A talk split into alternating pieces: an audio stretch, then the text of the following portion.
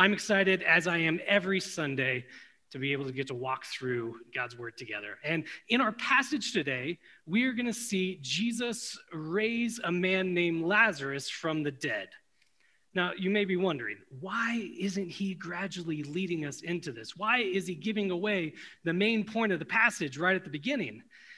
And it's because that's not the main point of the passage.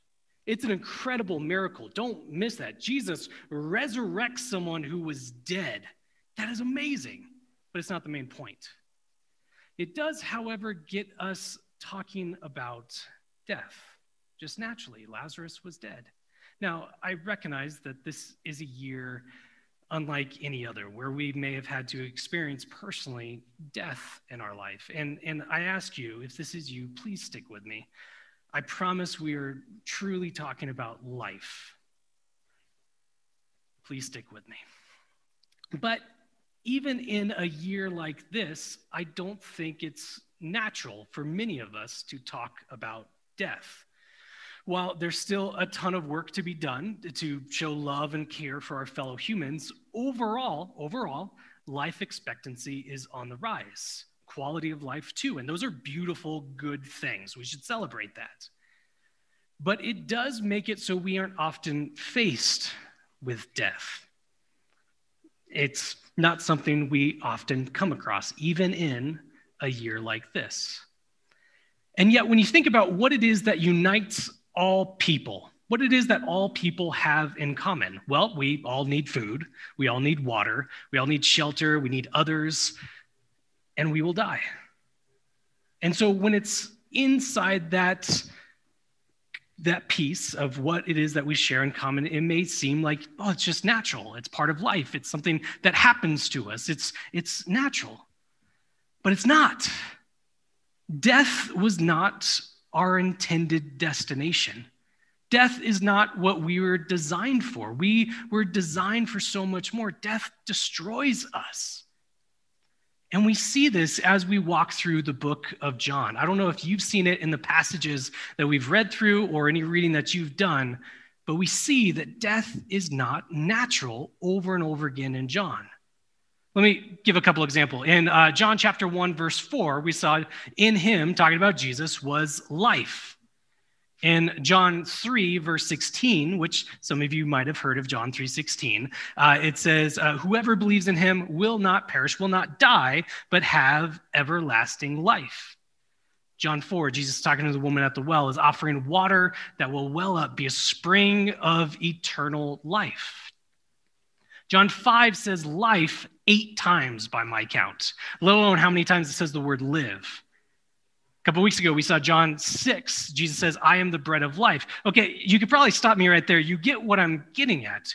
Over and over again in the Gospel of John is well, let me give one more actually. So, the whole purpose of John is given to us in chapter 20, verses 31 through 32. John says, This is why I wrote this entire gospel. And it says this Now, Jesus did many other signs in the presence of the disciples, which are not written in this book, but these are written so that you may believe that Jesus is a Christ. That's why it was written, the Son of God. And that by believing, you may have what? Life in his name. Why is Jesus adamant about bringing life to those who believe? Why do we see this word over and over and over again show up in the ministry of Jesus? If death is just natural, if death is just something that happens, because it's not what we're designed for. We are designed for so much more. So Jesus has come to bring life. He has come to show us that death is an enemy that we cannot avoid. And I think we do realize that on occasion. Even if we aren't faced with death often, we do realize the power and impact of death. It's why the meanest thing that can ever be said to us is, We will have the results of your test in five to seven business days. We spend that time worrying, being full of anxiety, hopping on WebMD, convincing ourselves that we have some rare disease only found in Malaysia, and it doesn't matter that we've never been to Malaysia. It's why we choose to eat bland and boring food when our blood work comes back scary.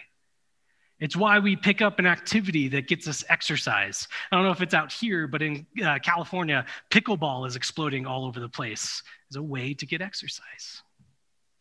It's why life insurance is a thing.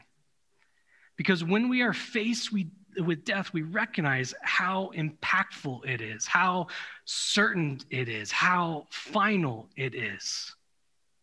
So, what hope is there? What hope is there against such an unavoidable enemy? What hope is there against something so unnatural and so common? Jesus gives us hope. And he proves that he can give us hope by resurrecting Lazarus, a super incredible miracle that proves that he is who he says he is. And that's important for us going through the series because we are going through a series called Jesus I Am which is us seeing who does Jesus say he is. So we saw Jesus say, I am the bread of life. I am the light of the world, uh, the gate to the sheep, the good shepherd. And because this is who Jesus is, it tells us who we are, what we are given. We're given provision, we're given uh, guidance, we're given uh, access to God and a proper leader, all because of who Jesus is. And so, in our passage today, who is Jesus and how does he give us hope in the front and face of this enemy, death? And what I want us to walk away with today is just this simple sentence Through his love, Jesus confronts death with life. That's it. That's all we need to walk away with. You don't need to remember any funny stories or anything like that. As long as we can walk out of here with, through his love, Jesus confronts death with life.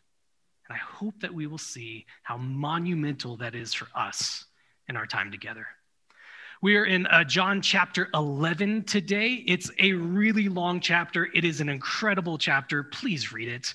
You don't want me to read all 57 verses right now. I listened to a sermon where a guy did, and it was incredible, and it took 12 minutes, and I'm only given a little bit less than 30. So you don't want me to read all of them. Please read it yourself. Uh, so we'll skip over, make sure that I'm sticking with what this passage is saying. Hold me accountable to that always. So we are in John chapter 11. We will start right at the beginning in verse 1.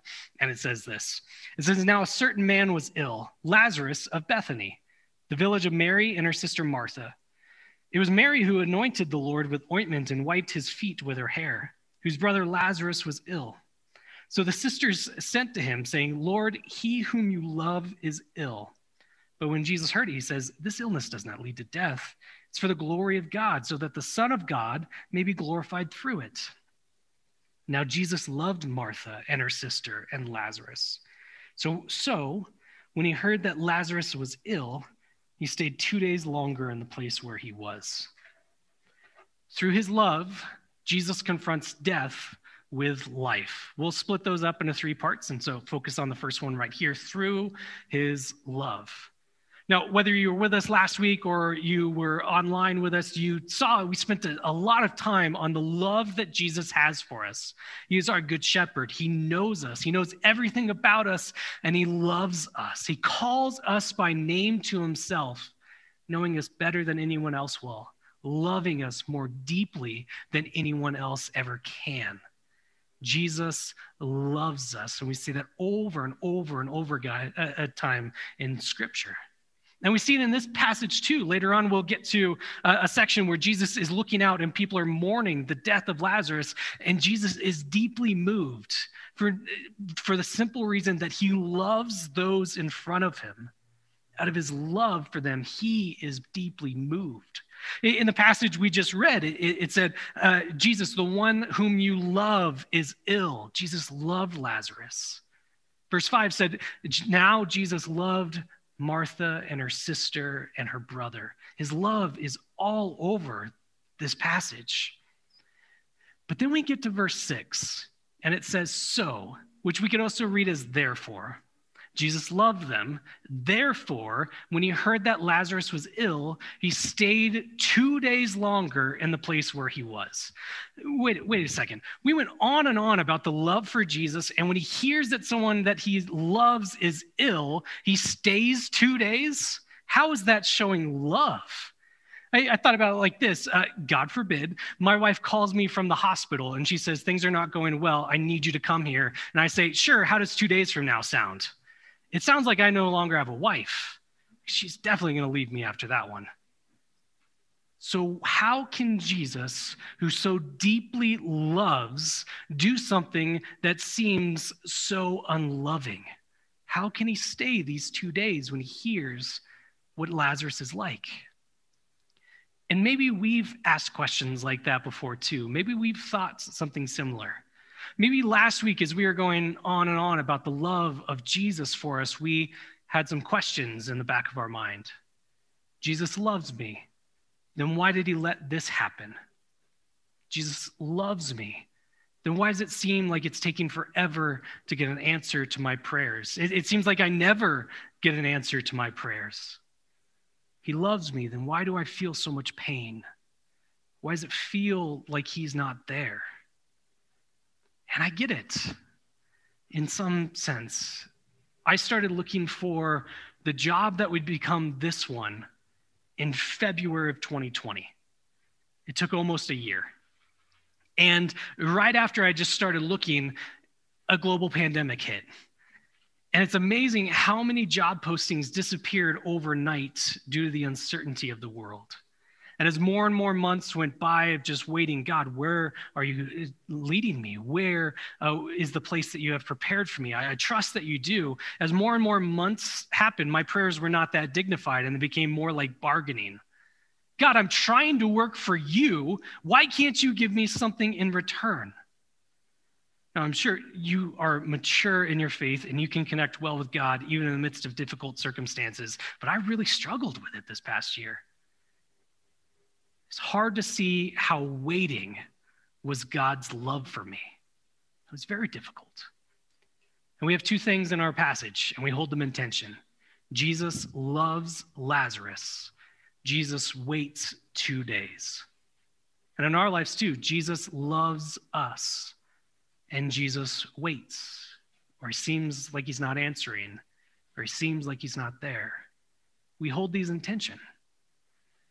How can they both be true at the same time?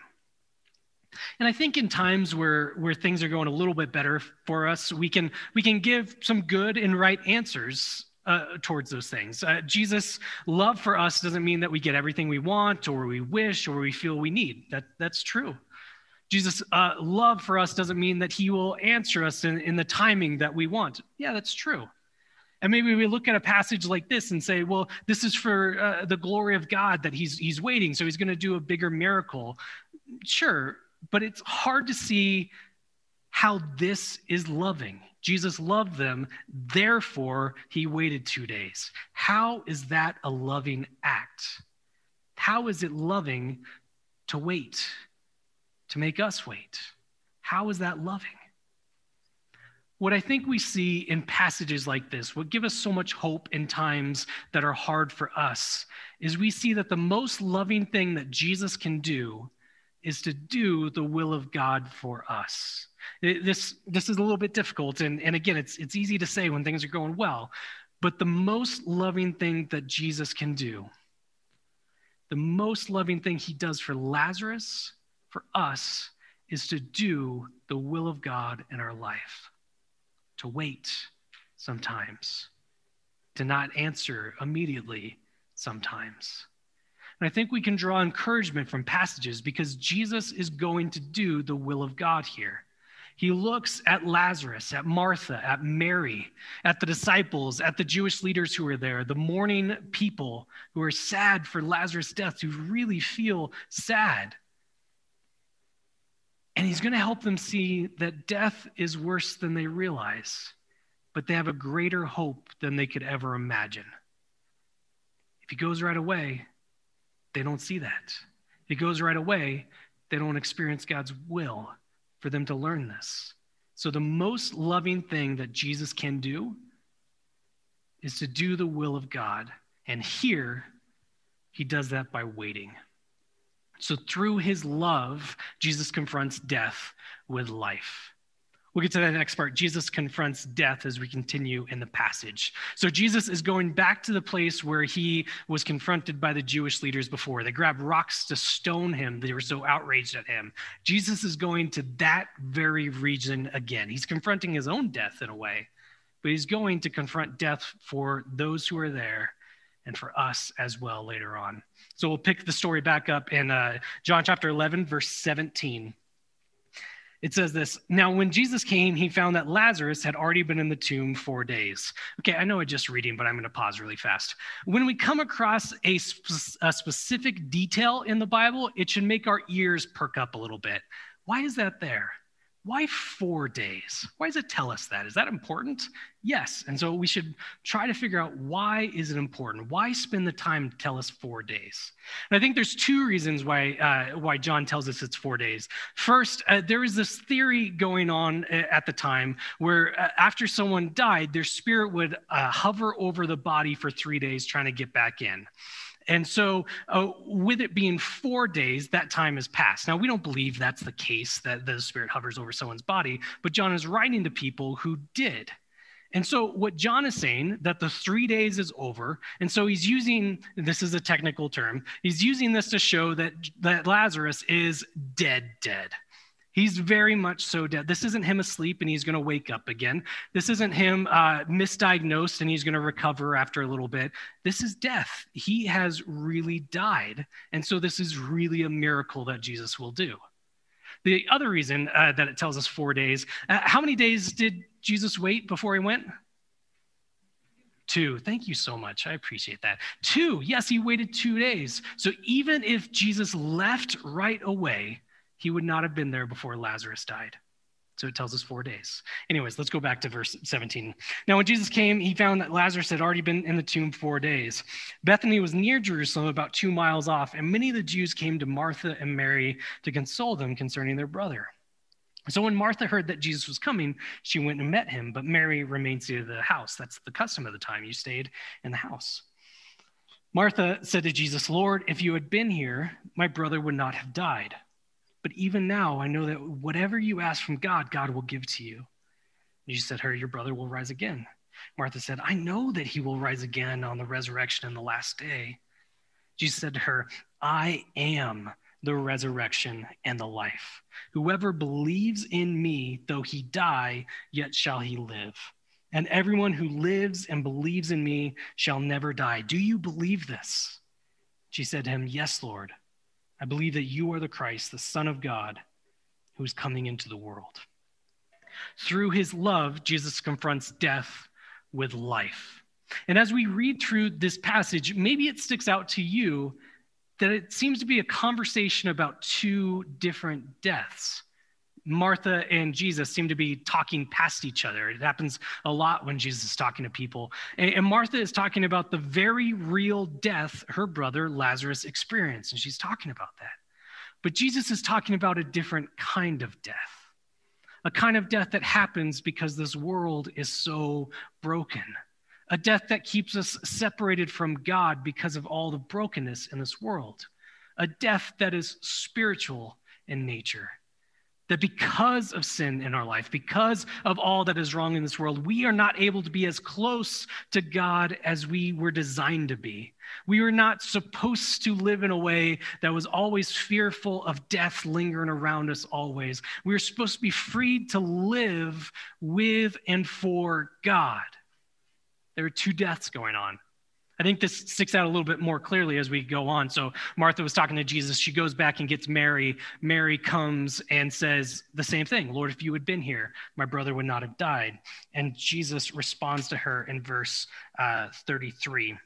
When Jesus saw her weeping, and all the Jews who had come with her also weeping, he was deeply moved in his spirit and greatly troubled. And he said, Where have you laid him? they said to him, Lord, come and see everyone's favorite memory verse Jesus wept. So Jesus weeps here. He looks and sees all of these people who loved Lazarus as well, weeping and mourning the loss of Lazarus, and Jesus weeps. But Jesus is mere seconds from resurrecting Lazarus. Jesus stayed two days knowing that he will do something for the glory of God. He said, This illness will not end in death. He knows he's going to resurrect him.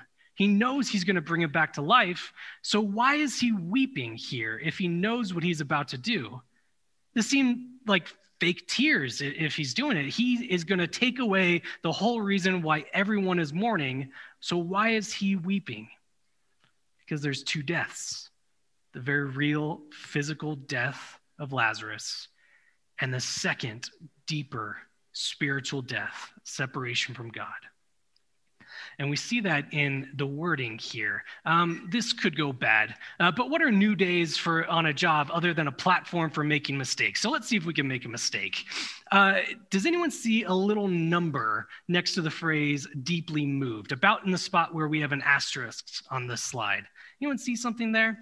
So our Bibles are, are really cool. Uh, translators, dozens of translators spend years trying to get to us to exactly what God said and what God is saying to us now. They spend so many years working to get us a very, very, very, very good translation. But sometimes when you're going from one language to another, you need to tweak some things to make it a little bit clearer for us. And they're, they're not changing the meaning, but they want us to understand, so they tweak it a little bit. But when they do, they want to show their work. And so they'll put a little footnote and says, literally means this, so you don't have to doubt them. Other times, there could be different meanings going on, and, they're trying to figure out which one. So they do really good research to land on what they think is the best one, but they want to show their work and say, it could also mean this. And then we get passages like this one and phrases like this one where it just doesn't quite capture enough of what's going on. And so they need to give us a little bit more information. So they'll put a footnote. So you want to have a footnote on this phrase uh, that goes, it goes somewhere else? What does the footnote say that's, that's associated with it? Yeah. Yeah, angry in his spirit. Mine says indignant, which means the same thing. So it says he is moved in his spirit in an indignant, in an angry way. Jesus is angry looking at these people mourning the loss of someone they loved. What would Jesus be angry about in this? He is angry that this exists at all. He is angry that these people have to experience death. He is angry that they are losing out on this in a way that they were not designed to experience. This was not supposed to be normal. Hundreds of thousands of people dying from a disease right now, that is not supposed to be normal. This world is broken. This world is not how it was made. And when Jesus looks out, he loves these people so much that he gets angry about it. And more than just physical death experiencing, he looks out at these people. They don't have access to God, they don't have the Spirit in them, they don't have a hope or a future, they don't have anything to be looking forward to because of the brokenness of the world. And he gets angry. Jesus is deeply moved in an angry way because this is not how we are supposed to live. And he doesn't just leave us there. This isn't a story of Jesus through his love confronts death and that's it. No, Jesus through his love confronts death with life because Jesus is going to give hope to these people. Jesus is going to give us hope as well. And we see that as we continue in the, the passage. So Jesus goes to the tomb with these people, and, and there's a big stone in front of him. Jesus says, Roll away the stone. And, and Martha, oh, Martha, she was so close. She said something so beautiful earlier. She said, I know that you are the Son of God who has come into the world. And here she says, No, we can't roll away the stone. We can't do this. She brings up again, he's been in here four days. He is dead, dead. There's no coming back from this. There's no hope. There's no reason to roll away the stone. So don't do this, Jesus. Jesus responds to her in verse, in verse 40. It says this Did I not tell you that if you believed, you would see the glory of God? So they took away the stone, and Jesus lifted up his eyes and said, Father, I thank you that you have heard me. But I, I, knew that you always hear me. But I said this on account of the people standing around, that they may believe that you sent me. When he said these things, he cried out with a loud voice, Lazarus, come out. And the man who had died came out, his hands and his feet bound with linen strips, and his face wrapped with a cloth. And, and Jesus said to him, uh, to them, unbind him and let him go. It's an incredible miracle. Lazarus was dead four days, no hope of coming back from that, but Jesus came and resurrected him. But that's not the point of the story.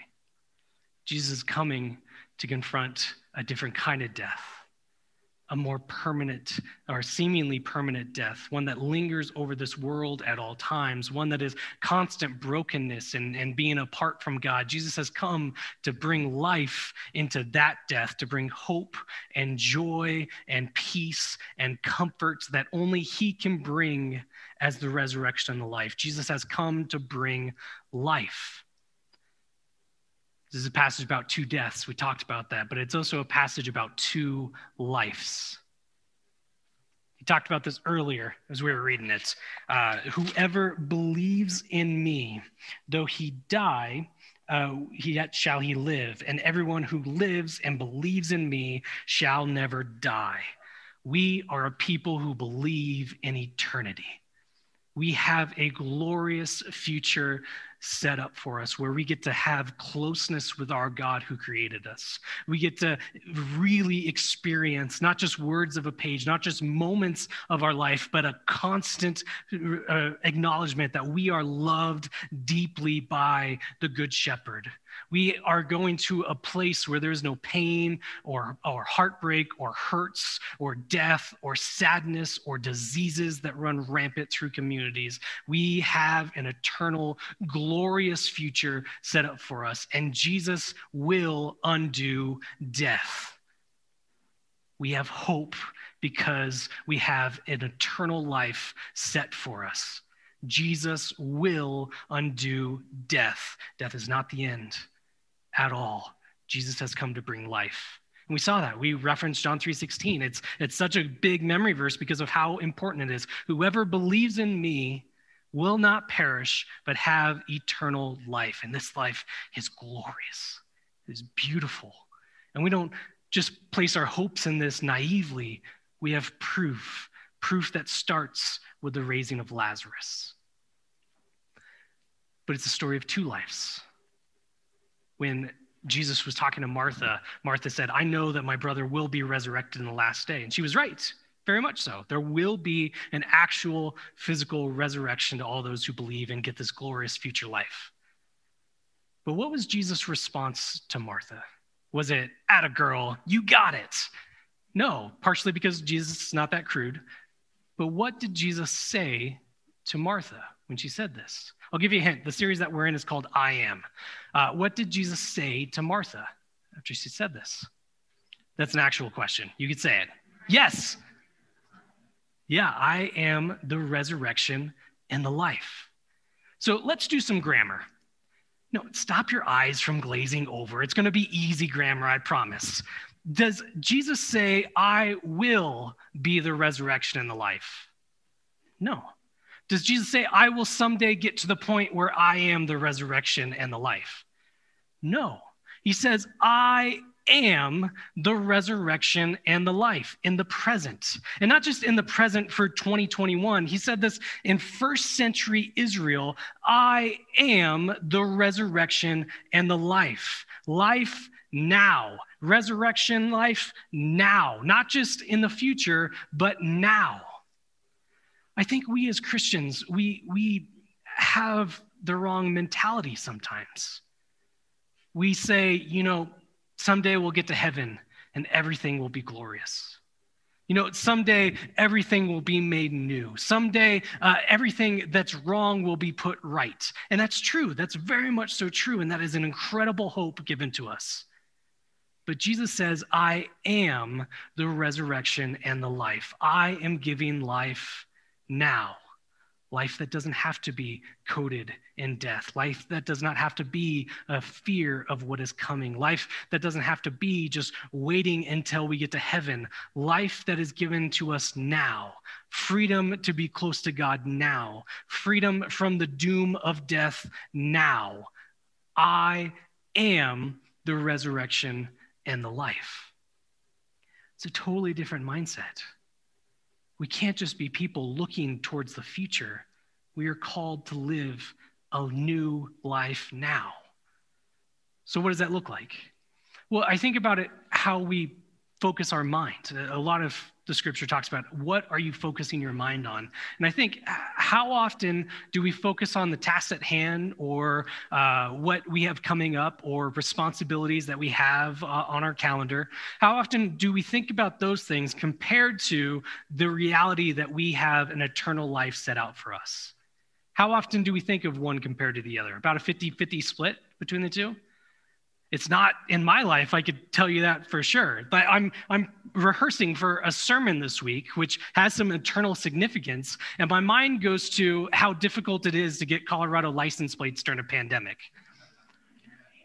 I am trying to pray, and my mind goes to all the meetings that I have that day. I'm trying to lead my wife spiritually, but I'm much more interested in what's for dinner. We need license plates. We need meetings. We very much so need dinner. But we need an eternal perspective. We need to remember that our lives are more than what's here. But because of that, our lives here should look different. How often are we remembering what Jesus is doing and setting a hope for the future for us? How often are we remembering that Jesus is giving us life now? So we set our mind on the future. We know the end. We know how the future looks. And that needs to change how now looks. Because Jesus isn't just giving life in the future, he's giving life now. Through his love, Jesus confronts death with life. In the raising of Lazarus, Jesus gives us just a little taste of what our future will be. There will be a physical, bodily resurrection but Jesus is the resurrection and the life now. Because of that, we have access to God. Because of that, we have freedom to follow after Him. Because of that, we are freed from the doom of death. Now, don't get me wrong on this. Death is still very real and it unites us with all other people. It is coming for us.